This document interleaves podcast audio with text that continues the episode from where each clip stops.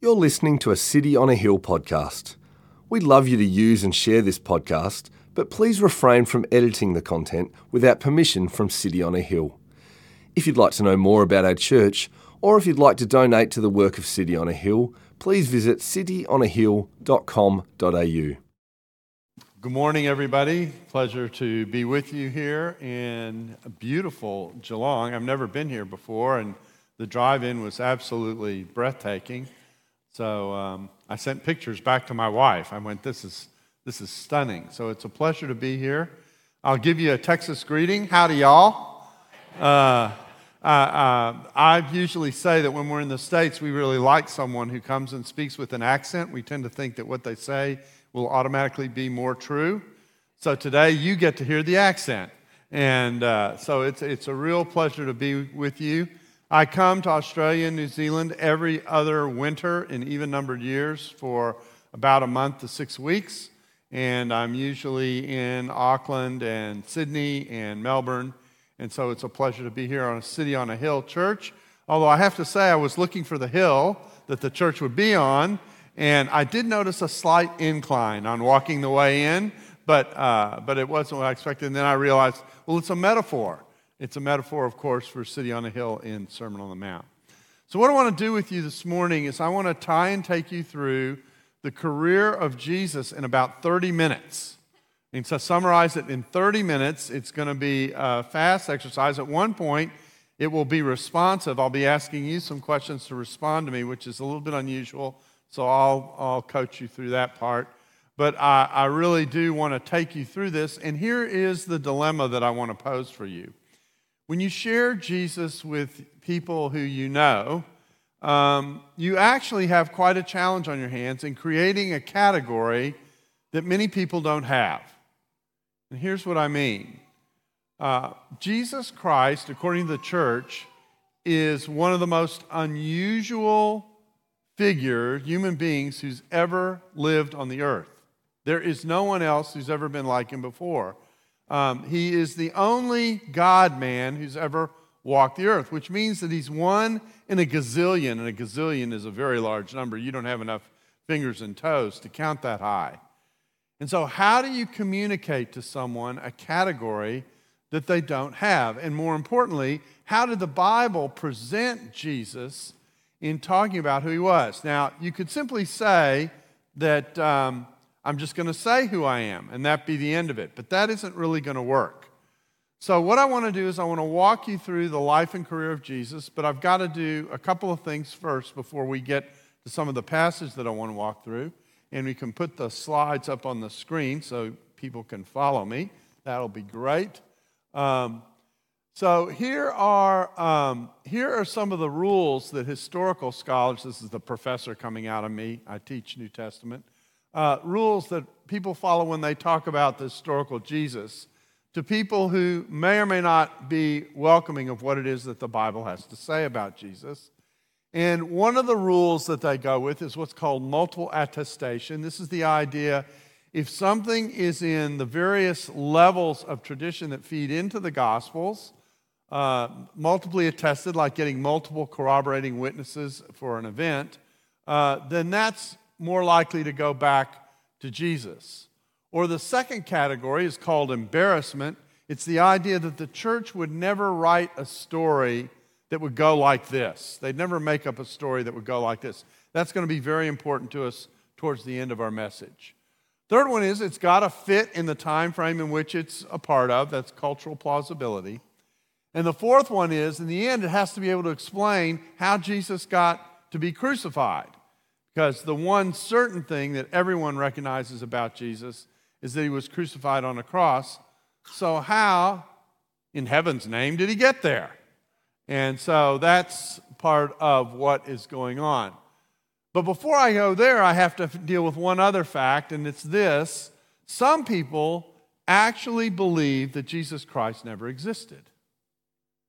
And I tell my students if you get me in an ordination exam, a question I'm likely to ask you is Are you aware of any witnesses that exist that talk about Jesus Christ that are not Christian in nature and that come from about the time that he lived?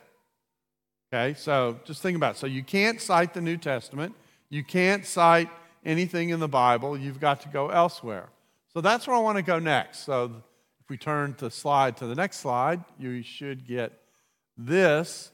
Josephus was a first century Jewish historian. He actually was a general. He was captured by Rome at a place called Gamla. Uh, you can go to Gamla today and see the remains of where he was captured. And, uh, and he wrote four works. Uh, well, he actually predicted when he was captured that the general who led the Roman invasion of Israel would be emperor one day. So when the general did become emperor, he said, You know that Jewish guy who predicted that I would be emperor one day? I think I'd like to have him around. And so he was invited in to live with the emperor, and he wrote four works Antiquities, a history of Israel, starting from Genesis. Then he wrote a work called The War, which is about the war that he fought with the Romans, trying to explain kind of the, what the Jewish position was in relationship to that war. He wrote a work called Against Apion, which was a defense of Judaism to someone who was out of the Greco Roman culture. And then a work called Life, which was his biography, the theme of which is what a great man I am. And so that was Josephus. And Josephus wrote about the reality of the, uh, uh, about the crucifixion. We'll go ahead to the next slide. And the text runs like this.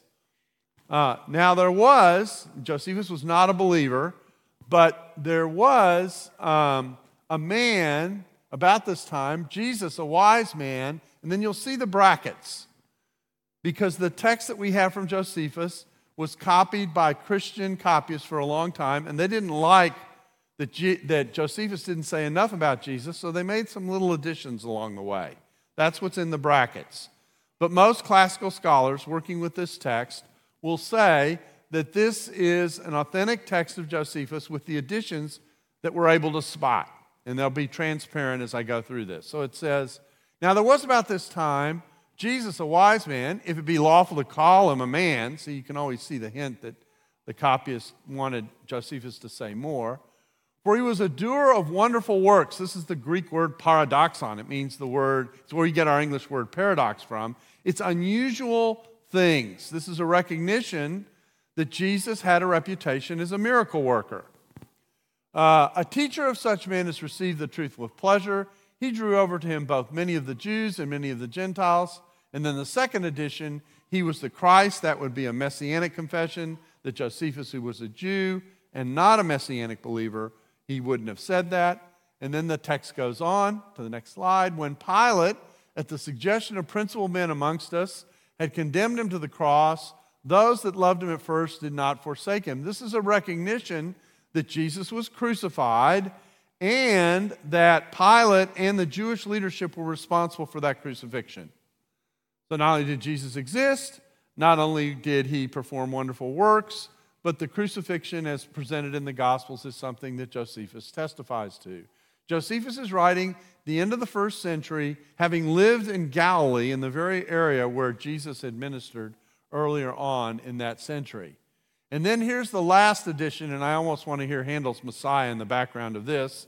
It says, For he appeared to them alive again on the third day, as the divine prophets had foretold these and 10,000 other wonderful things concerning him. And you can hear the chorus going off in the back. Hallelujah, hallelujah. Okay, that's an addition. That isn't part of the original citation. And the tribe of Christians, so named from him, are not extinct uh, to this day or at this day.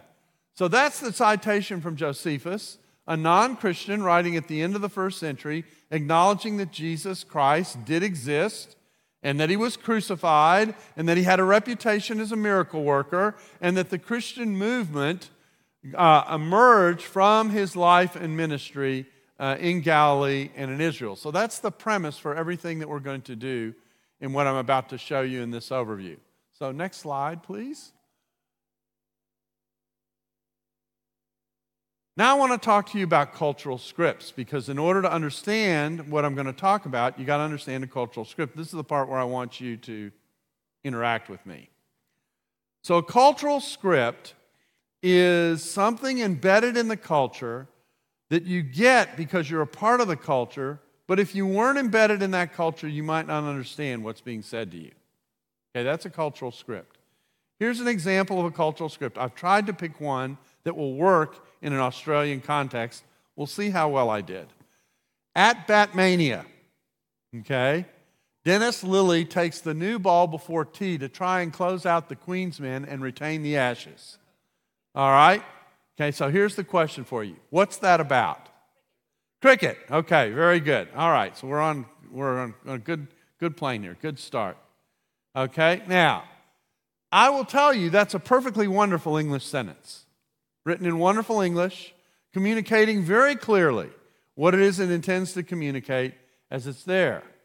All right, but if I gave this sentence to someone learning English in Saudi Arabia and gave them an Arabic English lexicon, dictionary, and they translated every word, if they didn't understand the culture, they would not have a clue what that sentence was about. Now, just to show you how cultural scripts work, okay, we're going to continue to probe this a little bit. Not only is this about cricket, but what else do you know as a result of that sentence?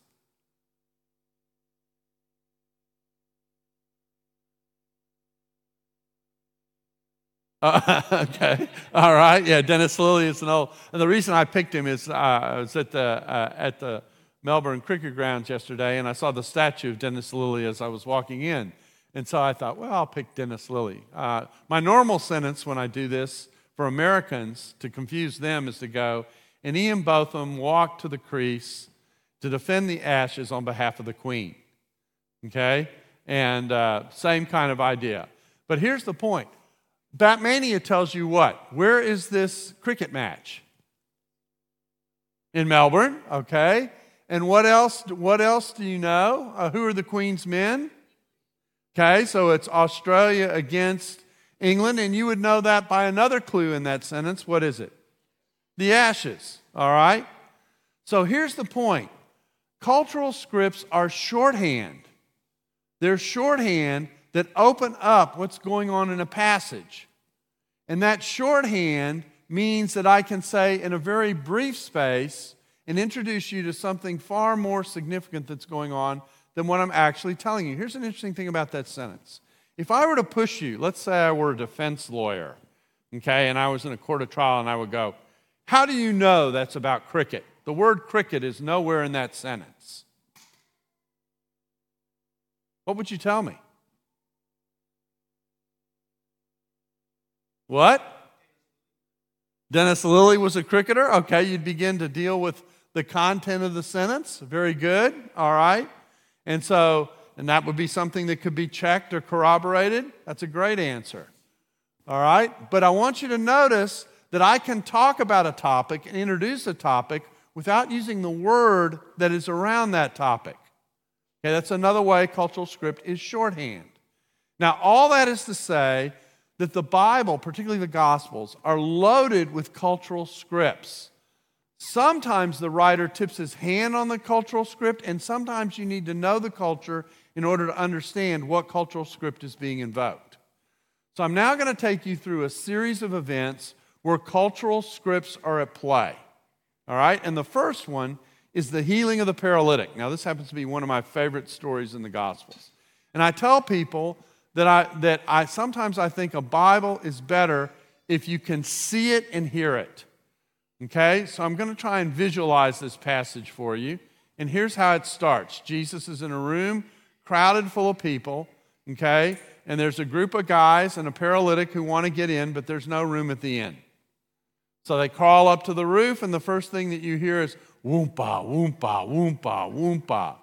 Second thing you see are little flakes coming down from above. Third thing you hear is this plunk. And in front of Jesus is sitting, this was perfect for this, okay? Is sitting a paralytic. All right?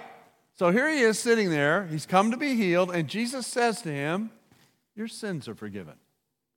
You know, this is not in the text, but I want you to think out loud with me for a second. Okay, he says to the guy, Your sins are forgiven. You're the paralytic. You're sitting there and you know why your buddies have dropped you into the meeting. Okay? And Jesus says to you, Your sins are forgiven. What are you thinking? This is not why I crashed this party. Okay? That's not why I'm here. Okay? Meanwhile, there are in the room theologians. Okay? The theologians in the room are saying no one can forgive sins but God alone. That's the cultural script in this passage. So, Jesus knows what these guys are thinking, even though they don't say it out loud. Um, I love this part of the, pa- the passage because it makes me think um, be careful what you think in front of Jesus because he knows what you're thinking, okay? And you can't stop thinking in front of Jesus, so be careful what you're thinking. Anyway, so, so Jesus turns and he, and he asks this question. And I, as a professor, like questions like this because I teach classes in which I'm trying to separate who's ready for ministry and who should be doing something else. All right? So here's the question that he asks What is easier to say? Your sins are forgiven, or get up and walk?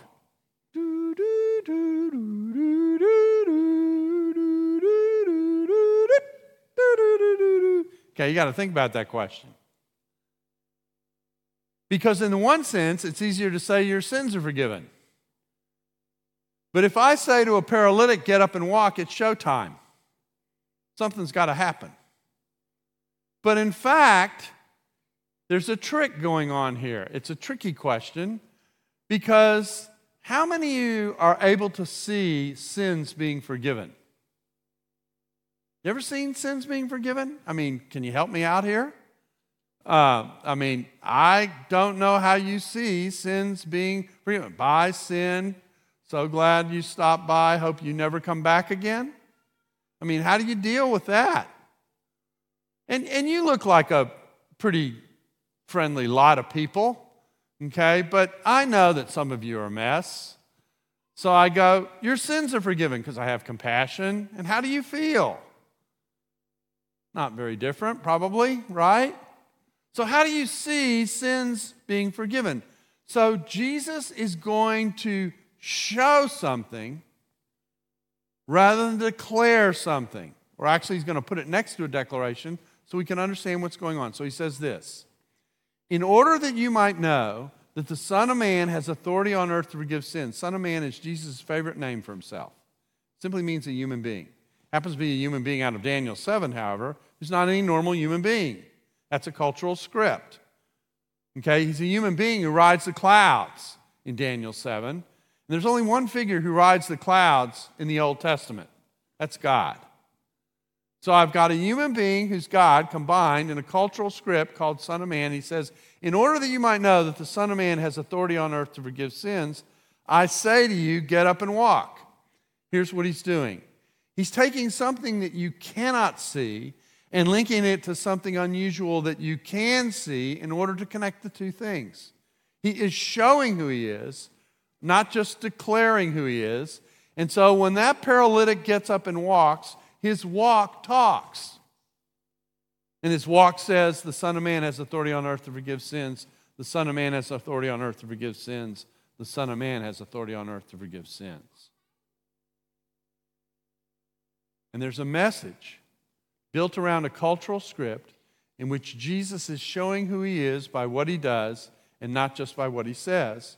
Because the only way that paralytic gets up and walks is if God is at work through him. And so that's what he's showing. And so that's the first brick in the wall. Who has authority to forgive sins? Only God has authority. Remember that the theologian said? That's in the background. Only God has the authority to forgive sins. So, how do those sins get forgiven? You're supposed to meditate on that. Okay, so that's the first scene. Multiply attested, one of Josephus's wonderful works, and what you see and what you can't see is linked together. So I'm going to show you something that you can see as a basis for saying showing something that you cannot see. And this is who I am. Okay, that's example number one. Example number two. Let's flip the slide. Sabbath controversy. Okay? Now, the cultural script is we have to appreciate the Sabbath. The Sabbath is, you can help me with this, the Sabbath is called whose day? The Lord's day. Okay? God created six days. On the seventh day, He rested. And the great and the uh, Ten Commandments were told to rest on the seventh day to make it holy. So, so the seventh day is the Lord's day. It's a big deal, and you're not supposed to work on the Sabbath. You're supposed to rest on the Sabbath. Okay, we're all grateful for the idea that every now and then it's a good thing to just take a break from work. So we're grateful for this. This is a nice gift from God. And so the question comes to Jewish people very naturally if I'm not supposed to work on the Sabbath, what am I not supposed to do? So that's the cultural script for this text, or at least a part of it. So for that, next slide, I'm going to give you a portion of, oh, good, I can read that. That's good. Um, this comes from the Mishnah. The Mishnah is the Jewish codification of the oral tradition around the time of Jesus, written actually done just after the time of Jesus. And here is a passage from Shabbat 7 2. That's in case you want to check the passage out later. Um, on what's called the 40 less, 40 less 1, the 39 things you cannot do on the Sabbath. I'm going to read, you th- read through this, but I got to jazz it up a little bit because resting on the Sabbath is a problem. So when I get in the middle of this, I'll put a little beat to it. It says, the generative categories of acts of labor prohibited on the Sabbath are 40 less 1. That's where it gets its name from. Here we go. He who sows, plows, reaps, binds sheaves, threshes, winnows. This passage is in the background of a text where the disciples are going through the grain fields and they're plucking grain on the Sabbath. And the Jewish leadership comes up to them and says, Why are your disciples doing that which is not permitted on the Sabbath? Okay, so enter the cultural script. Okay, bind sheaves, threshes, winnows, selects fit from unfit produce or crops. That's where the disciples are violating uh, the tradition. Grinds, sifts, kneads, bakes. He who shears wool, washes it, beats it, dyes it, spins, weaves, makes two loops, weaves two threads, separates two threads, ties, unties, shows, you guessed it, two stitches, tears in order to sew, you guessed it again, two stitches. He who traps a deer, slaughters it, flays it, salts it, cures its hide, scrapes it, cuts it up. Sorry, no hunting on the Sabbath. Okay? He who writes two letters, erases two letters in order to write. You guessed it again, two letters. He who builds, tears down, puts out a fire, kindles a fire. He who hits with a hammer. He who transports an object from one domain to another. Lo, these are the 40 generative acts of labor, less one. And you read that and you go, they thought about this. They thought about what you could or couldn't do on the Sabbath. And the question that they're asking is a serious one. Why would you violate one of the Ten Commandments? Why would you violate the Lord's day if you are faithful to the Lord? It's a perfectly legitimate question. And Jesus responds in four ways. First, he talks about the showbread that was only for the priests that David and his men got to eat in the Old Testament. So, can you explain that one? Secondly, he says, Have you read, I desire mercy and not sacrifice? That's coming from one of the prophets. Third, he says, And what about the priests on the Lord's day at the temple? Are they busy? Okay, I mean, think about your ministers here on a Sunday. All right? Now, those three just introduce the fact that there might be exceptions to the rule. And if he had stopped there, it would have been a wonderful conversation. But he says one more thing the Son of Man is Lord of the Sabbath.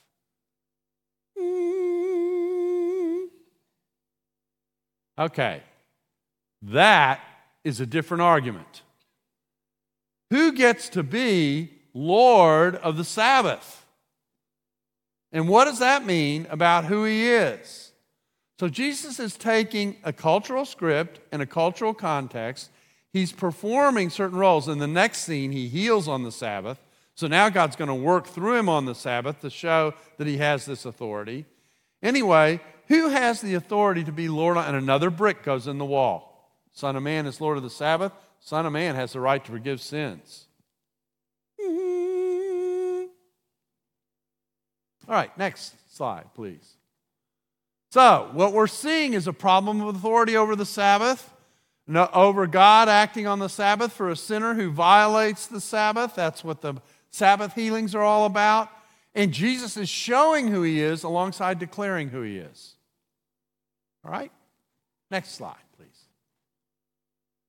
Next slide is Peter at Caesarea Philippi. This is the scene where Peter is confessing that Jesus is the Messiah. And Jesus responds, Flesh and blood has not revealed this to you. Okay, on this rock I'm going to build my church.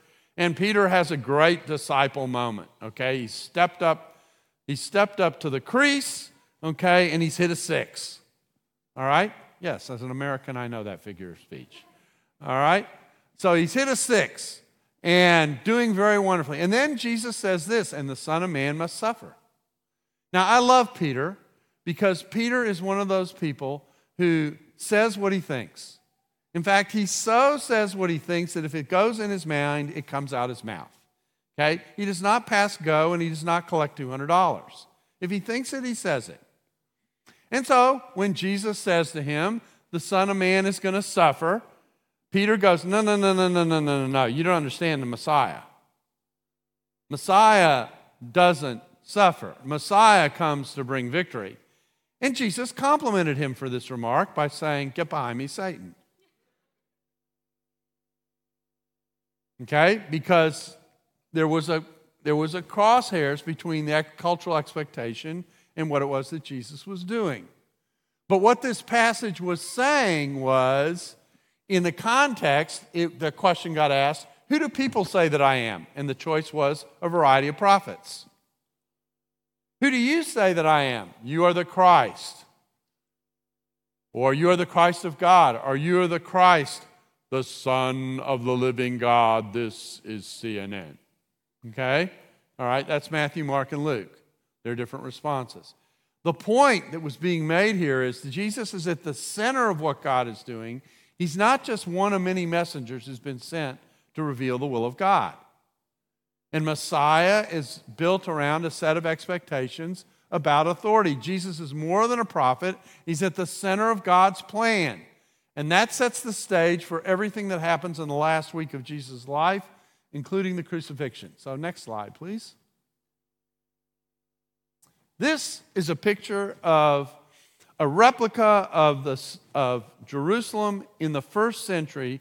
That if you go to the shrine of the book in Jerusalem, this is what you will see as a part of that museum on the history of Israel and the Dead Sea Scrolls, etc. You can see how big this repl- replica is because people are standing in the back looking at the looking at the rendition of what first century Jerusalem was like. This is a big site.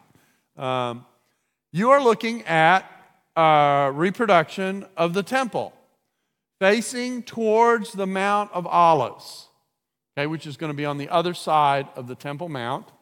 And in the middle is the Holy of Holies, which is the most sacred spot for a Jew on earth because that was where God was said to dwell in his glory. What you don't know is, is that to the right, okay, to the little, the little set of, I guess, homes that are to the right of the temple is a place called the City of David. Okay? One of the most used Psalms in the Old Testament, this is a cultural script. One of the most used texts in the Old Testament is Psalm 110:1. The Lord said to my Lord, Sit at my right hand until I make an enemy a footstool for your feet. Make your enemies a footstool for your feet. So the point here is that the king, city of David, the king is seen as a vice regent serving with God Okay? And this is memorialized in the geography of Jerusalem. That's going to be important to some of the texts that I'm going to be talking about next. So that's the cultural script. See, part of what I have to do, because it's a cultural script, is explain the cultural script so then you'll be able to appreciate everything that's being said in the text. So, next slide, please. So we come to the Jewish examination of Jesus by the Jewish leadership and the high priest. It's during this examination that the Jews gathered the evidence that they were going to take to Pilate and say to Pilate, You need to crucify Jesus.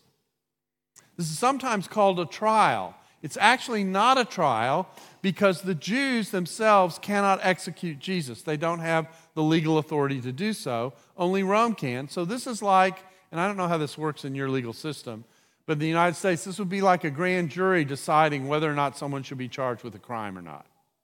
Okay? Only this is the gathering of the evidence so they can make the case to the one who's going to make the decision in Rome. In the midst of this text, Jesus is asked by the high priest, Are you the Christ? Are you the Messiah? Okay, that's why we looked at Caesarea Philippi, because he elicited a confession from Peter, said that he was. And here's what's going on here Rome is responsible for appointing those who are kings in Rome, those who uh, manage different areas. Herods, for example, were appointed by the Romans. Rome appoints the kings for the Greco Roman Empire, and if you are a self appointed king in the Greco Roman Empire, the Romans are going to come after you because they believe in law and order. You follow our law, or we'll put you in order. And so, so there's something at stake. Rome makes the kings in the country Someone doesn't self appoint themselves to be king. So the high priest asks, Are you the Christ? And Jesus says, I am. And you will see the Son of Man seated at the right hand of power, that's Psalm 110.1, coming on the clouds of heaven. Hmm. Okay, that's Psalm 110 and Daniel 7 put right next to one another. Both cultural scripts. The idea of being seated at the right hand of God is the idea that you are a vice regent of one kind or another, employed in executing the will of God. And Daniel 7 is the figure of the Son of Man riding the clouds, going to the Ancient of Days to receive judgment authority from God. Okay? Jesus put those two together. The high priest gets the theology of what Jesus is saying. And so what he does is he tears his clothes. Another cultural script. What does tearing your clothes mean when you hear something like this? It means I think what I just heard was blasphemy.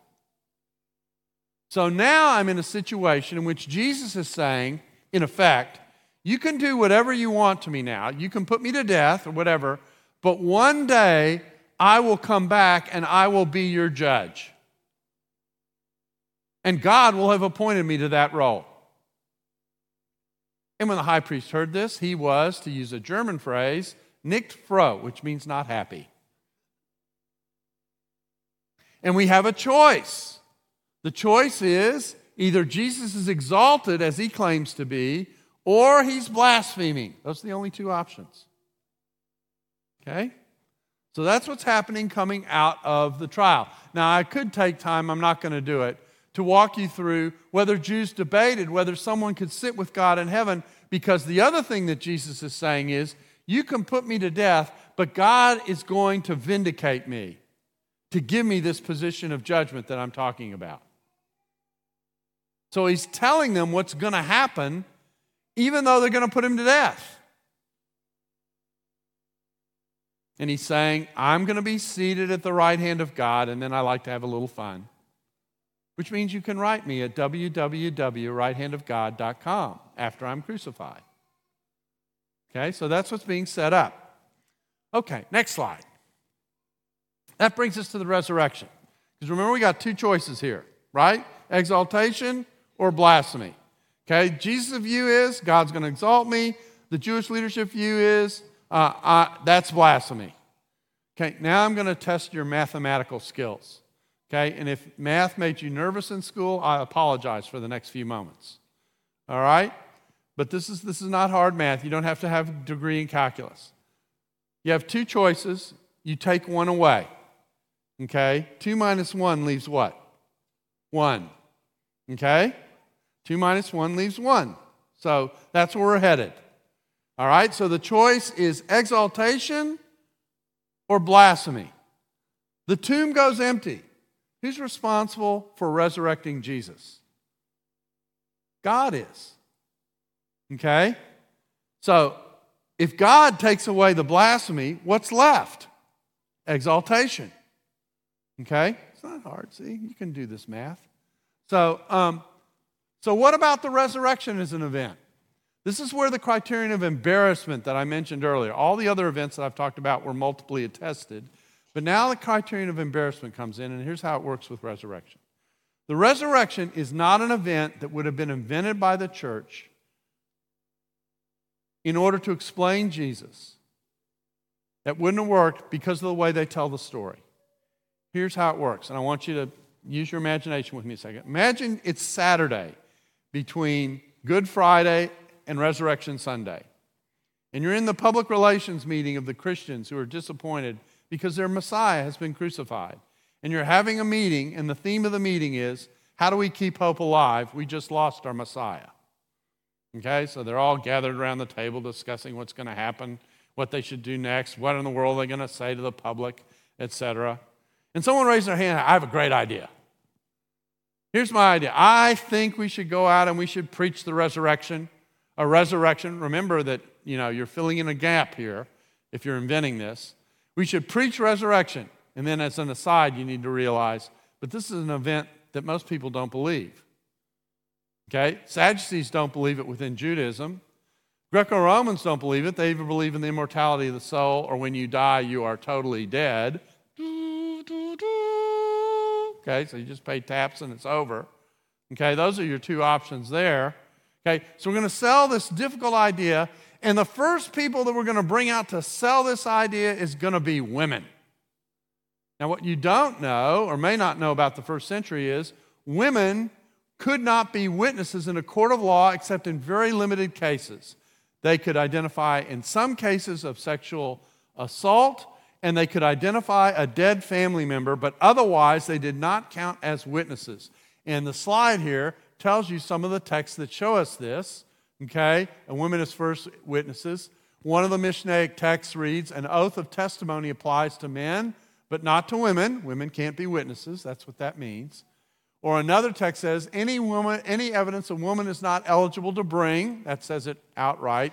And then a later work in what's called the Talmud says, a woman is disqualified from giving evidence. So this guy raises his hand. He says, We're going to sell this difficult idea, and I want our lead witnesses to be people who culturally don't count as witnesses. And you go, No, that's not going to work. So the women are in the story of the resurrection because that's how the resurrection happened because it was countercultural. That's not going to be something that's made up. And if that's the case, then our choice between is Jesus this exalted figure of authority that some of these passages I'm showing you have been indicating? I haven't told you everything. I mean, there's a series of miracles in Jesus' life in which he calms the winds and the waves that God has authority over, so much so that the disciples at the end of that event ask, Who's this who's able to calm the winds and the waves? And they obey him. Or think about this one, the Lord's Supper. I actually like this one, the Last Supper. Okay, this is liturgy about the Passover given in the Old Testament. Jesus comes along and changes the imagery. This is my blood, this is my body, and this is my blood. What gives him the right to do that? My point is this that the way the Bible has Jesus present himself in his uniqueness is he shows his uniqueness, and he shows that uniqueness out of some of the cultural scripts that are at play in these various texts. And the ultimate display, the ultimate show, if you will, is the resurrection itself. In fact, I like to tell my students when they talk about, I, I like to say to my students, if you go into the church, you're probably going to preach on occasion on a day called Easter. Okay, it might just happen. Okay, and it tends to come around a little regularly. So you're probably going to go to the same sorts of texts over and over and over again. And if you're in ministry for 30 or 40 years, you're going to have to think about fresh things to say every Easter, and that's a challenge. What we tend to do with Easter is we tend to go to Easter and we think about, well, we're going to be alive one day because he's alive. In fact, we, we have memorialized this, okay? He is risen, and what's the, what's the crowd supposed to respond with? He is risen indeed. Okay? Now, all very true, very important. But there's something even more basic than that that Easter is about. Easter is God's vindication of who Jesus is. Jesus is the solution to the two options on the table when Jesus goes to the cross. This is either about exaltation that God is in the midst of, or it's about blasphemy. And then we just apply mathematics 2 minus 1 equals 1. Only exaltation is left. So that's the career of Jesus, summarized in about a half an hour, moving through texts, applied to cultural scripts. And the point is if Jesus is who he claims to be, then we all have to deal with him one way or the other, whether we recognize it or not. And that's the point. Is what God has done in Jesus Christ something that should impact every human being on the earth? The answer is yes. And how do we help people create categories that they may not currently have? Because the idea of a God man is an unusual idea. And it's through this means that the Bible not only says it, but shows it. Let's pray. Father, we thank you for this time to reflect on who our Savior is and the fact that you have done a great work and shown your presence and your commitment to Him, both through His life and ministry, but also through the resurrection. May we, as your people, come to appreciate how to reflect what it is that you've done in our lives through your grace and to articulate who it is that Jesus is for a world that needs what Jesus offers. We ask these things in His name. Amen. Thank you for listening to our podcast. If you'd like to know more about our church, or if you'd like to donate to the work of City on a Hill, please visit cityonahill.com.au.